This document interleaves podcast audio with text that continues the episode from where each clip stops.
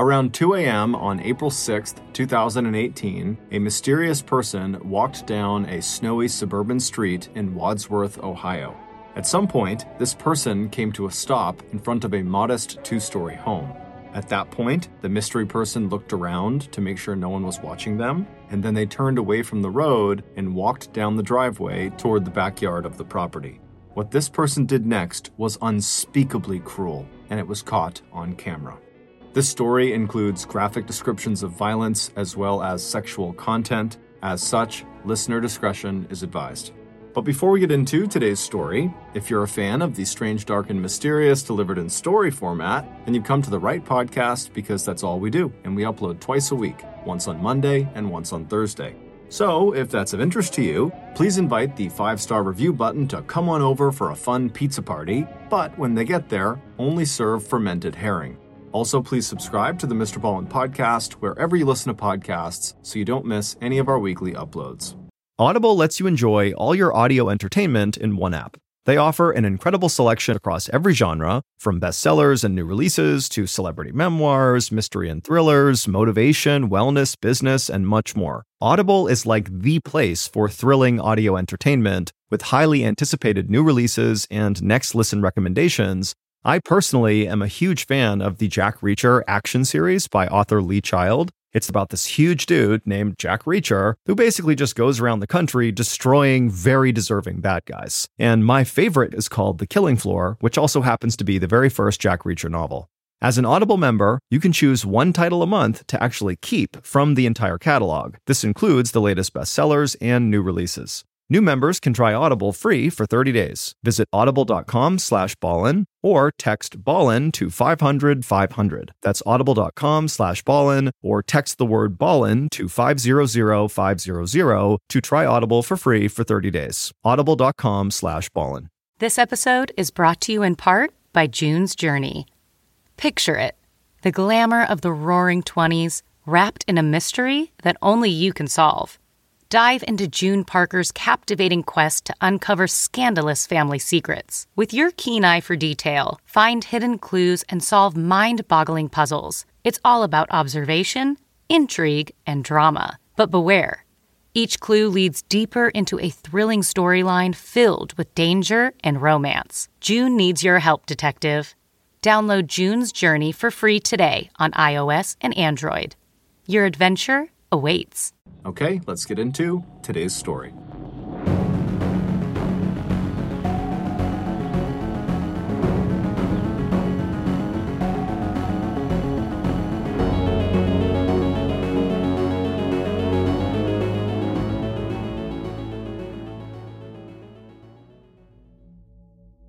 Margaret Douglas loved sitting out on the front porch of her neat gray house in Wadsworth, Ohio. Settled comfortably into one of the white wicker chairs that overlooked her six foot high rhododendron bushes with their clusters of purple flowers, she knew all of her neighbors by name. And she also knew by heart the daily rhythms of this quiet street in a town of fewer than 2,400 residents. Wadsworth was one of those tiny middle American towns that you could find pictured on a postcard.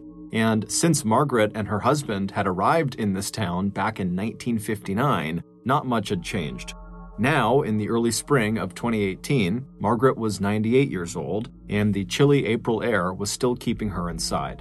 But even though Margaret lived alone these days, she had plenty of wonderful memories to keep her company, along with regular visits from a few close relatives and from a few of the neighbors who had become her good friends. Margaret had been born in 1919, just one year after World War I had come to a bloody close. By the time Margaret was just 25 years old, she had already lived through Prohibition, which was a 13 year long ban on the production, sale, and consumption of alcohol in the United States, and she'd also lived through the Roaring Twenties and the Age of Jazz, which was a period in the 1920s and the 1930s. On December 6, 1941, Margaret and her family had listened in shock to the first news reports about the Japanese attack on the U.S. naval fleet in Pearl Harbor that catapulted the United States into World War II. And it was after World War II ended in 1945 that Margaret, at the age of 39, met and married her husband, Donald Douglas, a World War II U.S. Army veteran. For her whole life, Margaret had been a person who held firm opinions and wasn't afraid to share them with the world. and in her husband, Donald, Margaret had found the perfect match. Once they were married and settled into their three bedroom house in Wadsworth, together they bucked convention. Instead of having children, they centered their lives around each other, on travel, and on their careers.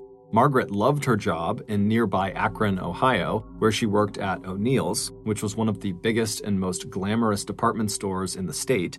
As for Donald, he proudly told people he worked at the Ohio Match Company, the world's largest producer of wooden and paper matches. And during the 41 years that the couple was married, they would live through the ups and downs of history together the civil rights movement, the first moonwalk, the Korean and Vietnam Wars, the hippie movement of the 1960s, the age of rock and roll, and the Gulf War in 1991.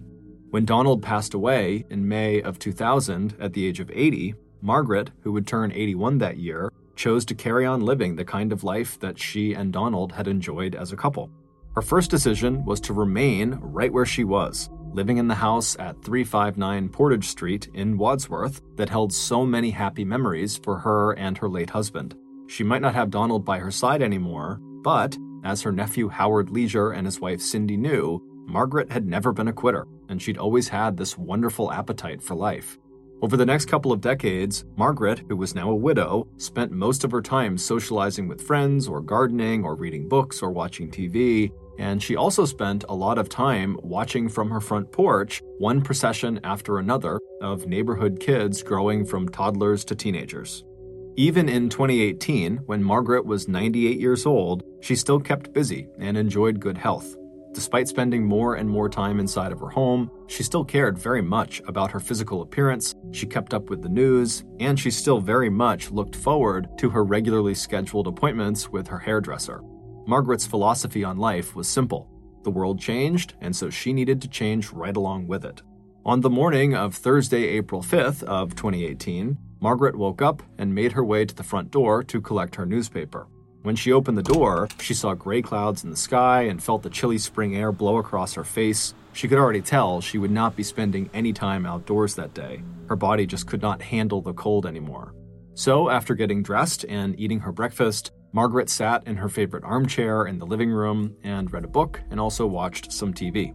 She made two more light meals for herself that day, taking her time after each one to wash and dry her dishes, and she also set aside a few bills and notices that she knew she would need to get to in the next couple of days. As it grew dark outside, Margaret climbed the steps to the second floor of her house and got herself ready for bed.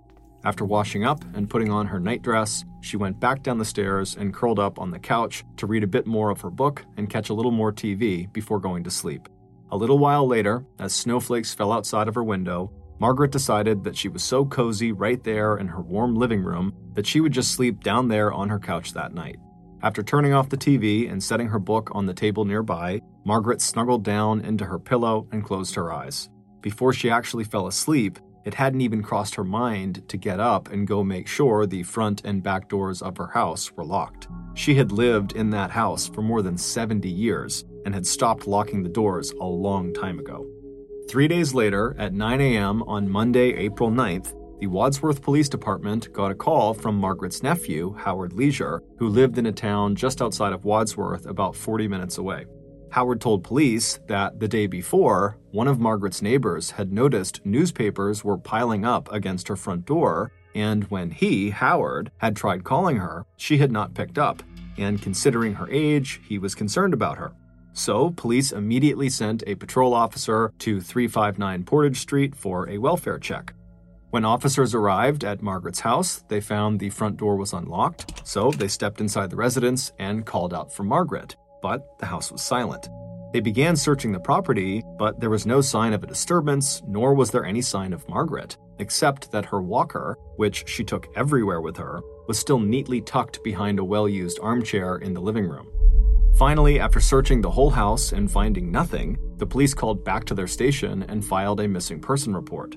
Then, the police who had done the search contacted Howard and his wife to inform them of the situation and to ask them to come to Wadsworth to assist in the search for Margaret.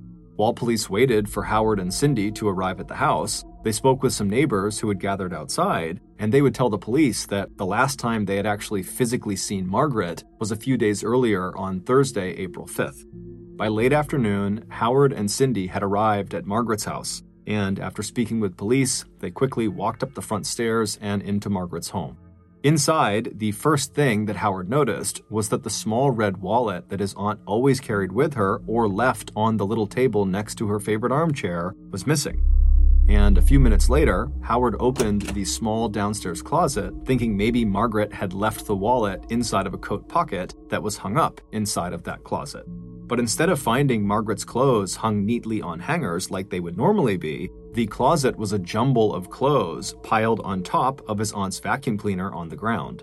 Peeking out from the bottom of the pile, Howard spotted one of the slippers his aunt often wore. Stooping down, Howard reached out and he grabbed it.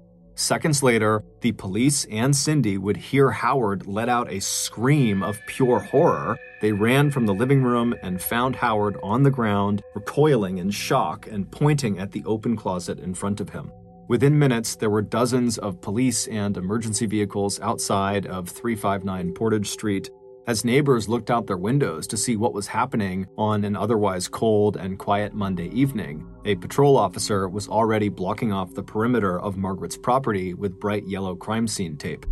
Inside, other officers wearing gloves and crime scene gear were gathered around the open door of that tiny downstairs closet, while Howard sat in another room, his wife's arm wrapped around his shaking shoulders while she tried to comfort him.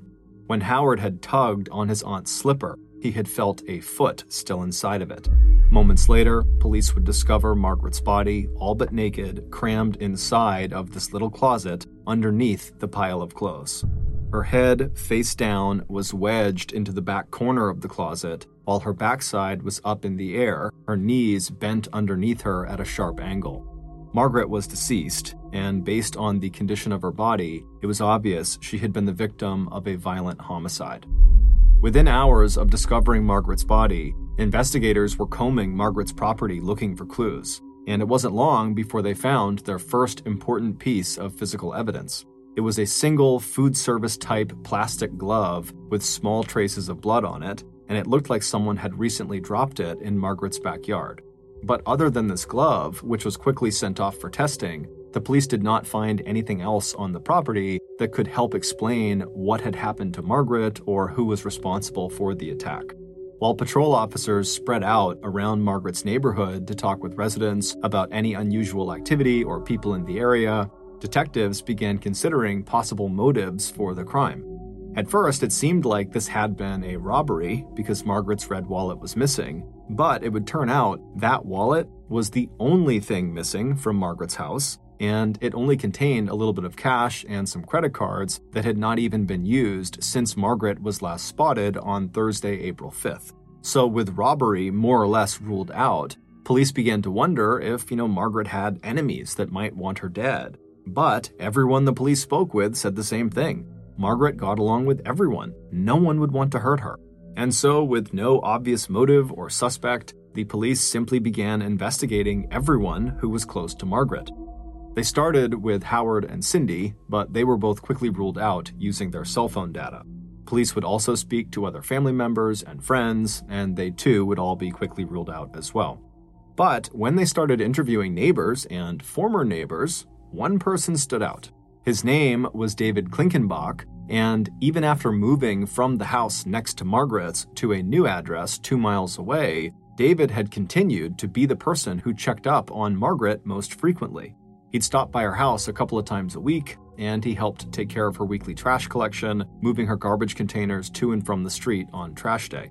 Right after Margaret's body had been discovered, police had actually called David's home because they had been told he was close with her and so they wanted to speak to him, but he had not answered. Instead, police found him right outside of her house, pacing around, chain smoking cigarettes, and telling anyone who would listen that he was very nervous about his fingerprints being all over the inside of Margaret's home. When police spoke to him, he obsessively asked them how was the investigation going so far and what had they discovered inside of the house. So, feeling very suspicious of David, the police would bring him into the station for questioning, and pretty much right away, David began looking more and more suspicious. David seemed to have information about details of Margaret's death that had not been widely shared, like where exactly in her house she had been found and what she was wearing. And when answering police questions about how well he knew Margaret, David also surprised investigators with random comments on Margaret's appearance and the fact that, especially earlier in her life, she had been a very attractive woman. But by the end of Wednesday, April 11th, so two days after the discovery of Margaret's body, David would be ruled out as a suspect. The DNA results from the bloody glove that had been found in Margaret's backyard had come back, and the blood on them did not belong to David, nor did it belong to anyone the police had spoken with thus far. Additionally, Margaret's autopsy had come back, and her time of death was listed as sometime around Friday, April 6th, and the data from David's cell phone showed he was not near her property at that time. So now, with the residents of Wadsworth starting to press law enforcement for answers, police were forced to regroup and take a different approach to finding out who in this quiet, pretty town would have wanted to kill a seemingly harmless 98 year old woman. The only thing that seemed even remotely promising as another possible lead were reports from neighbors that in the weeks leading up to Margaret's death, there had been a rash of minor car break ins. Nothing very serious, just a few car owners who had told police that their unlocked vehicles had been rifled through and small items like change and dollar bills had been taken. But these crimes of opportunity made police wonder if the perpetrator had started to check for unlocked homes as well as unlocked cars. Maybe they had tried Margaret's front door, they had found it open, and before long, what started as a robbery turned into a murder. And when police started looking right around Margaret's house to see if around the time she was killed, had there been any car break ins or had there been any other recent reports of suspicious or possibly criminal activity, they found something. A carjacking had been reported right near Margaret's house on April 8th, so this would have been one day before Margaret's body was found. So the police tracked down the person who owned the vehicle that had been stolen. The owner was a 50 year old church worker named Paul Shalit. Police expected this interview to be fairly simple and straightforward, but it wasn't.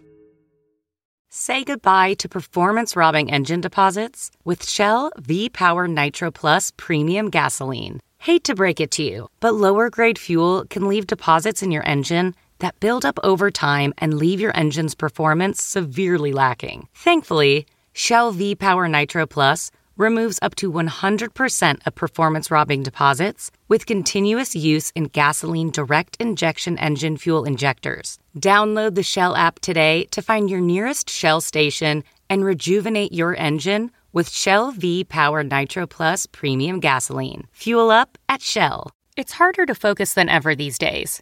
Thankfully, C4 has reinvented the energy drink game with C4 Smart Energy the only energy drink clinically proven to provide enhanced mental focus, containing 200 milligram of natural caffeine, a blend of vitamins, and zero sugar. It was formulated to support your well being and help you feel your best, all while enhancing mental focus. From your brain to your body, C4 Smart Energy does it all and tastes amazing. Look for Smart Energy in the beverage aisle at your local Kroger, Albertsons, and Safeway grocery stores. C4 Smart Energy. Stay focused. When police visited Paul at his house and asked him to describe what happened, he came across as very nervous and evasive. He told investigators that he had been out driving and had seen a young man, maybe 18 or 19 years old, and he apparently was limping as he was walking down the sidewalk. And so Paul, being a good Samaritan, had slowed down and asked this young man if he needed help, and the young man had said yes, he did need help. So Paul said he had pulled his SUV over to the side of the curb and he had got out to help the injured young man. But as soon as Paul had climbed out of his vehicle and had begun walking around the back of the vehicle to make his way over to the sidewalk, Apparently, this young man had lunged and opened the passenger side door of Paul's SUV. He had leapt across the middle console into the driver's seat and then had sped off, leaving Paul stranded. However, this story didn't really make sense to police because, according to the report, Paul's car had been found almost immediately and right down the street, totally undamaged. And after police wrapped up this first interview with Paul, they would review security footage of the carjacking that had been captured by cameras on a nearby building, and they saw firsthand that Paul's story was just not lining up. The footage of the carjacking showed that there was this young man on the sidewalk near where Paul's car slowed and stopped, but the young man was not limping, and as soon as Paul had stopped his car next to the curb, he didn't get out of the vehicle. Instead, the young man approached the passenger side of the vehicle and appeared to be speaking into the window, presumably to Paul. And then, after a couple of minutes, the young man climbed into the vehicle with Paul. And then a few minutes later, Paul would suddenly jump out of the car, and the car, with the young man still inside of it, would take off down the road. So the police went back to Paul's house to question him again, and when confronted with the security footage of the carjacking, Paul would eventually tell police the truth. It would turn out the carjacking actually started as an encounter that Paul had set up using the social networking site Grindr that caters to people who identify as gay, bi, trans, and queer. According to Paul, he and the young man had met as planned and had begun a sexual encounter inside of Paul's SUV. But then, according to Paul, the young man, quote, snapped and then a few moments later, the young man had overpowered Paul, forcing him out of the car onto the road, and then the young man sped off, leaving Paul standing there in the middle of the street. And then when the car was recovered later that day down the road, the young man was not found. When asked by detectives to provide contact information for this young man slash carjacker, Paul would tell them that he was so embarrassed about what had happened that he had actually deleted all remnants of this young man from his phone meaning he had completely deleted his Grindr account and so could not recover it, and he also had deleted the contact information for this young man that he had stored directly on his phone. So, with no way of finding or identifying this carjacker, the police were forced to just wait and hope this mystery carjacker eventually turned up. A few days later, on Friday, April 13th, roughly one week after Margaret was killed, the Wadsworth police got a call from a local construction site reporting that someone had broken into one of their trailers. When investigators arrived at the scene of the break in, the first thing they did was search the area. And behind the trailer that had been broken into was a cell phone lying in the dirt.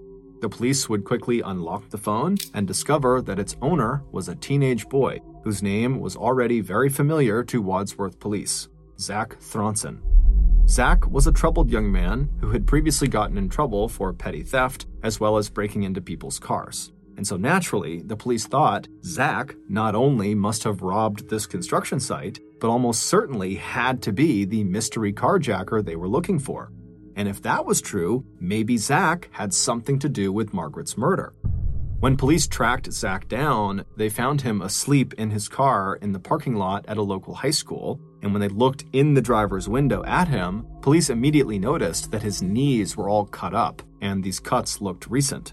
Waking up to see police tapping on his car window, Zach was nervous as well as startled, but he quickly agreed to come into the police station to answer a few questions.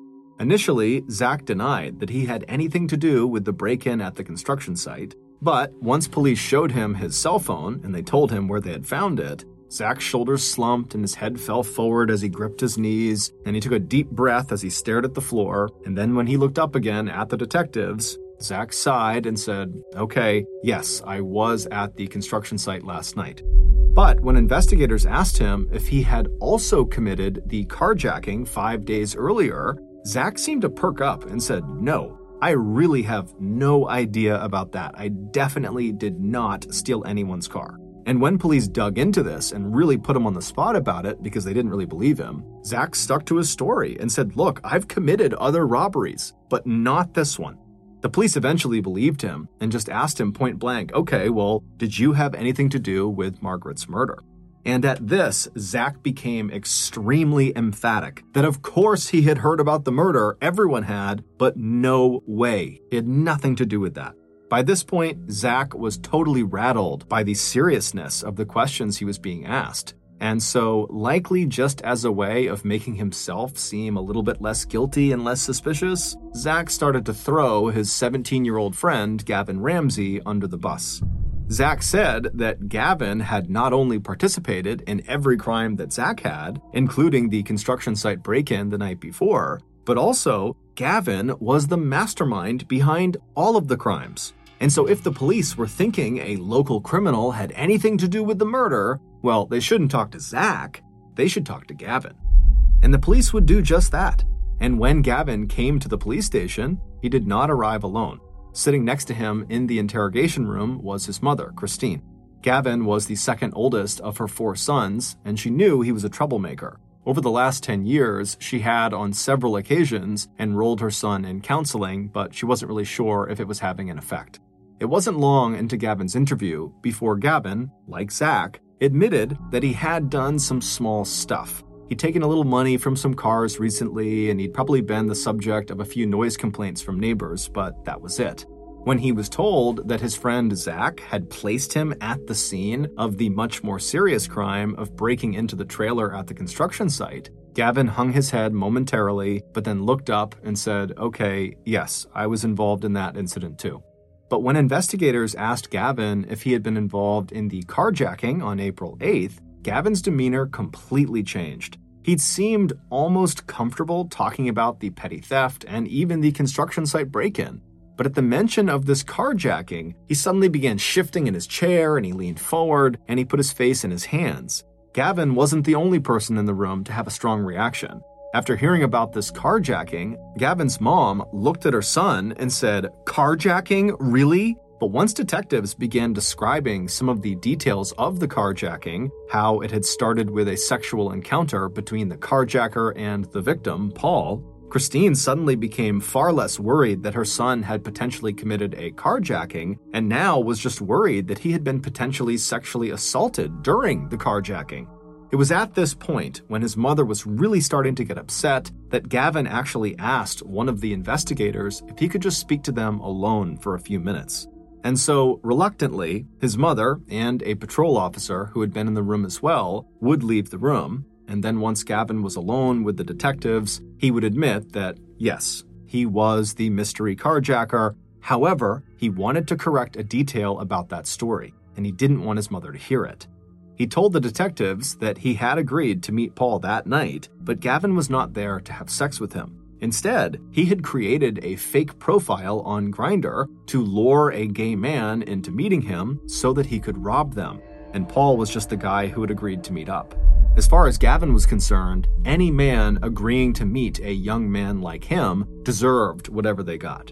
When police felt satisfied that they had all the information they could get about the carjacking, they asked Gavin point blank if he had anything to do with Margaret's murder. And Gavin was just as adamant as his friend Zach that of course he knew about the murder. Everybody did. But he had nothing to do with it. The carjacking was his worst crime. Eventually, the detectives felt like they had gotten all the information they could from Gavin, and so they called his mother back into the room so they could release him. When she came back inside, the police told her that she and her son were free to leave for now, but before they left, the police would like to have a look at Gavin's cell phone. There was some information on there that could confirm some of the things he had told them, and so could she, his guardian, sign a consent form allowing them to do that.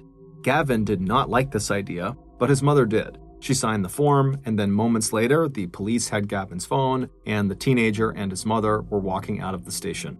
A few hours later, the police would unlock Gavin's phone, and they would somewhat unintentionally discover something that shocked them to their core.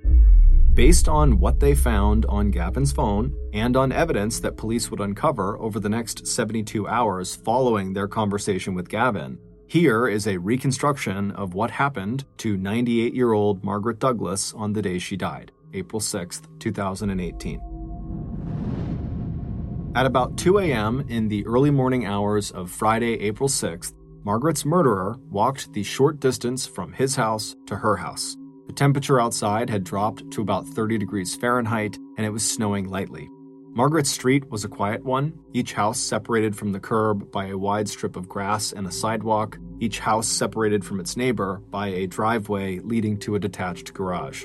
As the murderer reached the edge of Margaret's property, he looked in all directions to make sure no one was watching him, and then he quickly slipped down her driveway around to her backyard. Once there, he stepped up to the back door and peered through the glass. Inside, he could just make out the gleam of the metal sink set into the counter on the kitchen wall opposite him. Then he quietly turned the knob with a gloved hand. As he had hoped, the door was open, and a moment later, the intruder had stepped inside, out of the falling snow and the chilly air. After pausing for a minute to let his hands warm up and to look around and get his bearings, the intruder pulled his cell phone out of his pocket. He tapped the screen and entered his password, then he opened his camera and began taking a video. With his phone out in front of him recording, he began walking noiselessly through the kitchen toward the dining room. As he walked, the camera picked up how dimly lit the house was, with the only lights being from a few nightlights and from streetlights shining in through uncurtained windows. With the camera still rolling, he walked through the dining room and into the cozy living room in the front of the house. And there, fast asleep on her favorite sofa, was Margaret. She was dressed in slippers, a nightgown, and robe, her white hair arranged in short, neat curls around her face. The intruder stood there quietly for a few minutes, just drinking in the sight of her through the lens of his camera.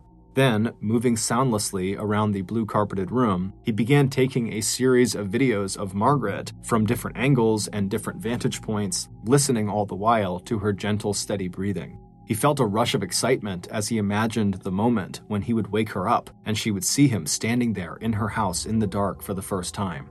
With that thought in mind, now standing off to the side behind a nearby armchair, the intruder made his first deliberate noise a cough. he heard the rustle of fabric, and then, through the camera viewfinder of his phone, he saw Margaret wake up. Staring ahead out into the darkness of her familiar living room, Margaret seemed instantly aware that suddenly she was not alone. The camera picked up her scratchy whisper Is someone there? As she turned her head in his direction, the intruder stepped out of his hiding place. As he did, his camera caught an image of Margaret's face, the look of shock and fear as she realized that she'd been right, that she wasn't alone, that someone was in the room with her. But before Margaret could raise herself from the couch, the intruder stepped closer to her. He wished there was some way to capture what he was about to do to her on camera, but for what he was about to do, he knew he needed two hands. And so he turned off his camera, he slipped his phone into his pocket, and then with both of his hands, he reached down and he grabbed Margaret and he pulled her off the couch and dumped her on the ground on her back. And then he stepped on top of her and then crouched down, straddling her chest. And then he reached down and he put two hands around her neck and he began to squeeze.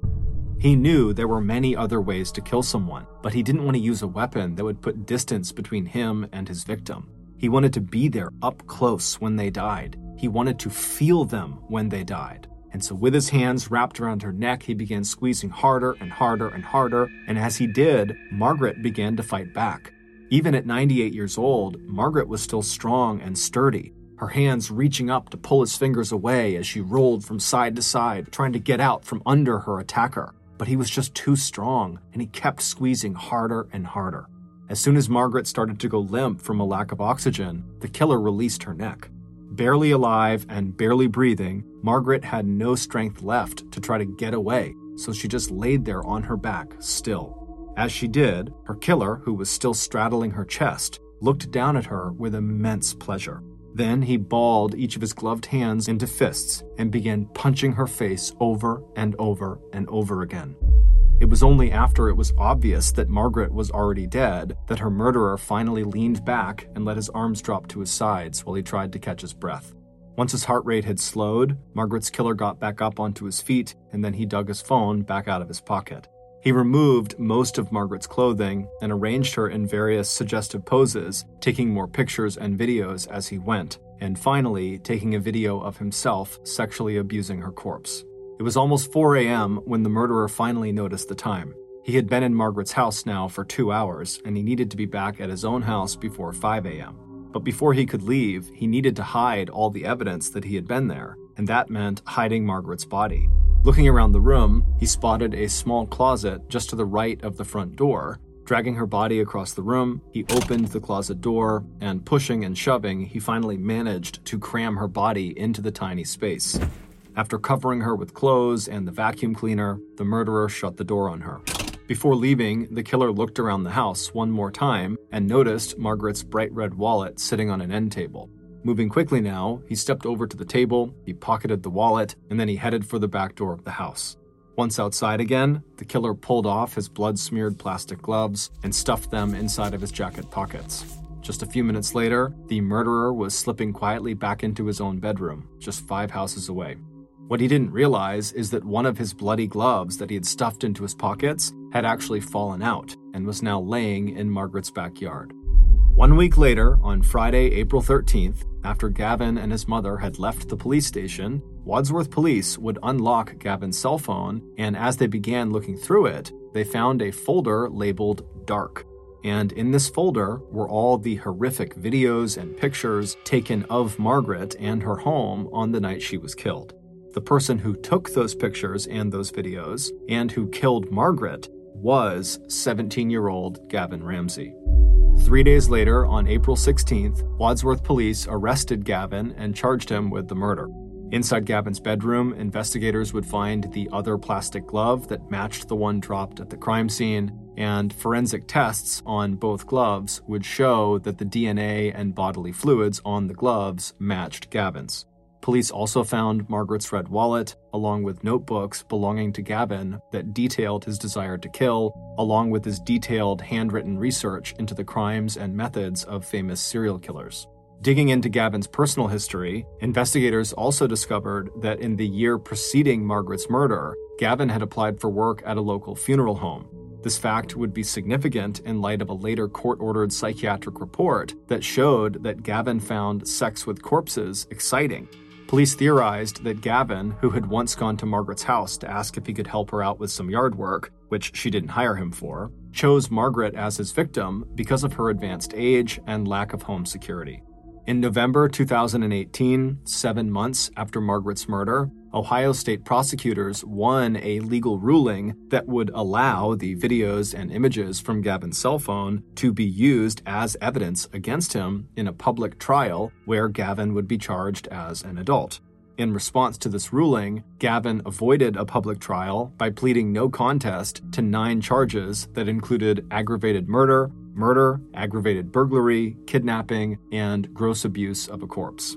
Although Gavin's mother, Christine, told the judge at a sentencing hearing on January 4, 2019, that Gavin's aggressive behavior and poor judgment were caused by his pediatrician misprescribing the antidepressant Zoloft that Gavin was taking at the time of the murder, the judge ultimately sentenced Gavin to life in prison at Grafton Correctional Institution, an adult facility located 40 minutes to the northwest of Wadsworth. On Monday, April 16th, the same day that Gavin was arrested and charged with the murder, 98 year old Margaret Douglas was laid to rest right beside her husband Donald on a quiet grassy slope in the Ohio Western Reserve National Cemetery. On her headstone, it just reads, In God's hands, in our hearts. Thank you for listening to the Mr. Ballen podcast. If you got something out of this episode and you haven't done this already, please invite the five star review button to come on over for a fun pizza party, but when they get there, only serve fermented herring. Also, please subscribe to the Mr. Ballen podcast on Spotify, Apple Podcasts, Amazon, Google, and anywhere else you get your podcasts. This podcast airs every Monday and Thursday morning. But in the meantime, you can always watch one of the hundreds of stories I have posted on my YouTube channel, which is just called Mr. Ballen. If you want to get in touch with me, please follow me on any major social media platform and then send me a direct message. My username on all platforms is just at Mr. Ballen, and I really do read the majority of my DMs. Lastly, we have some really cool merchandise, so head on over to shopmrballen.com to have a look. So that's going to do it. I really appreciate your support. Until next time, see ya.